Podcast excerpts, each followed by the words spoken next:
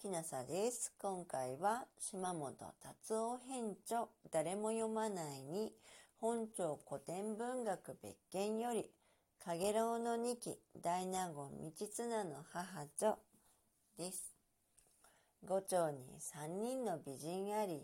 一に光明皇后、二に霊慶殿の女御、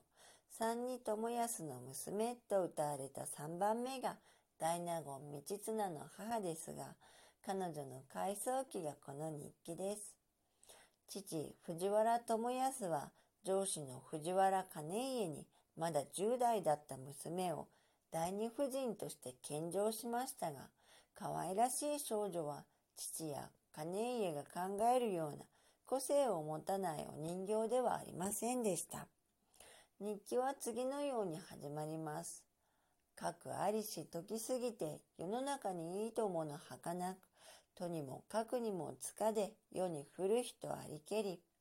若さに満ちていた日々は過ぎ去って、夫婦仲がしっかりいかぬまま、別れる決心もつかず、日を送る女がありました。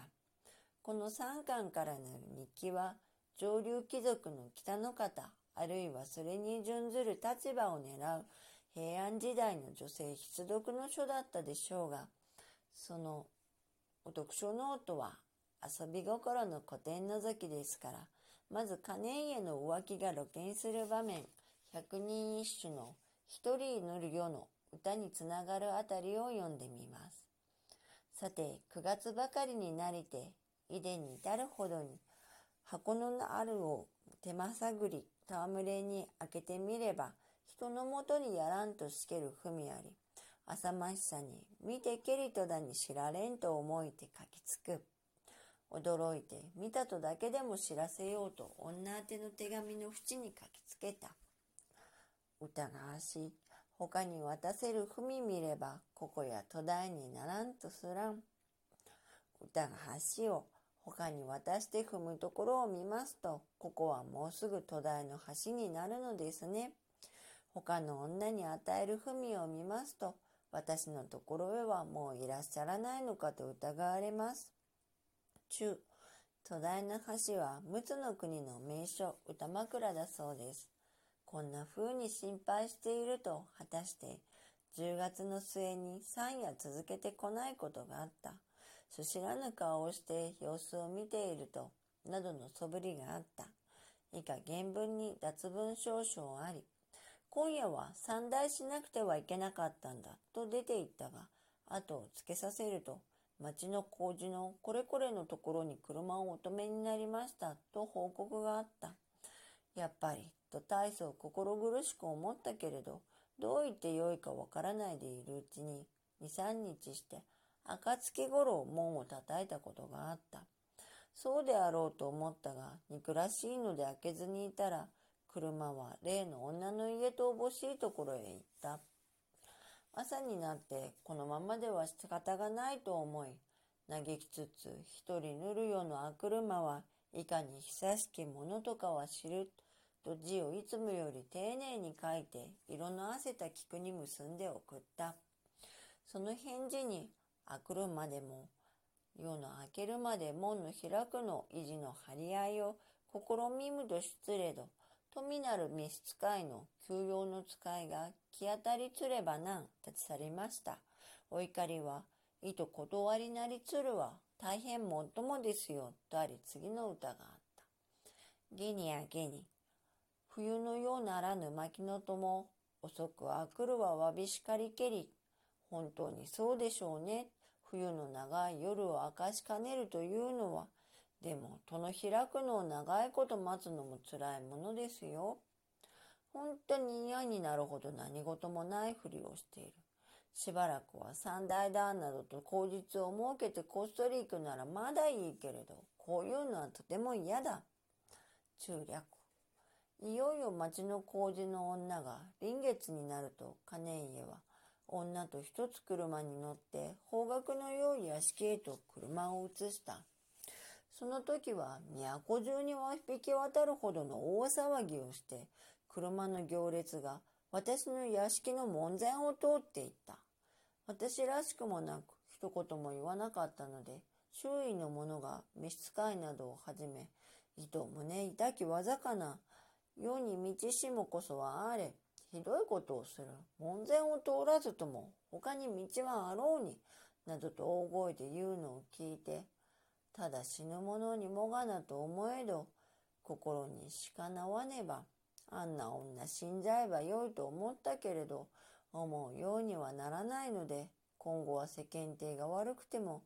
金家とはもう会わないでおこう。大層心苦しいと思っていると、三四日して手紙が来た。薄気味悪く思いながら開くと、この頃、ここに煩わることありて、え、参らぬを、昨日なん平らかに物せらるめる。無事に出産したらしい。けがらえもや、いむとてなん。お産の汚れをいむだろうから今日は行かないと書いてあった。呆れ返った言い草なので、届きましたとだけ返事をした。使いに召使いが尋ねたところ、男の子ですという。それを聞いて胸の塞がる思いがした。三四日ほどして本人が来たがあまりあっけらかんとしているので全く無視していたら手持ち無沙汰なものだからそのまま帰っていった。こんなことが何度かあった。中略。どんな折だったが手紙をよこした。行きたいが決まりが悪くてね、来てほしいと言うなら、おずおずと、とあった。返事もすまいと思ったが、母などがあんまり白状ですよというので、穂に入れて、言わずやさらにおおよそのなびくおばあなに任せてもみむ。おいでなさいとは言いませんよ。あっちこっちになびくおばなのようなあなたの心のままに任せましょう。返事が来て、ほにいれば、まずなびきなん花すすき、こちちょう風の吹かぬまにまに、こっちへ、こっちという風が吹くならすすきの私はそっちへなびきましょう。使いが来たので、嵐のみ含める宿に花すすき、穂に入れたりとかいやなからん。無情なあなたにおいでくださいと申し上げても、会のないことでしょうね。川口先生の当中の会には、草木を吹き荒らす嵐の宿には話す気が穂に出ても無駄である。会ない人に来ようと言っても無駄であろうよとありますが、一読者としては、私は怒っているのに来たって無駄って読みたいと存じますが、いかがでしょう？などと適当な返事をしておいたらまたやってきた。今回はここまでにしようと思います。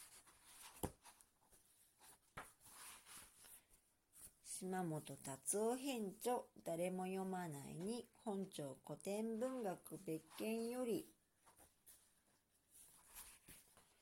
かげろうの二期大納言道綱の母著でした。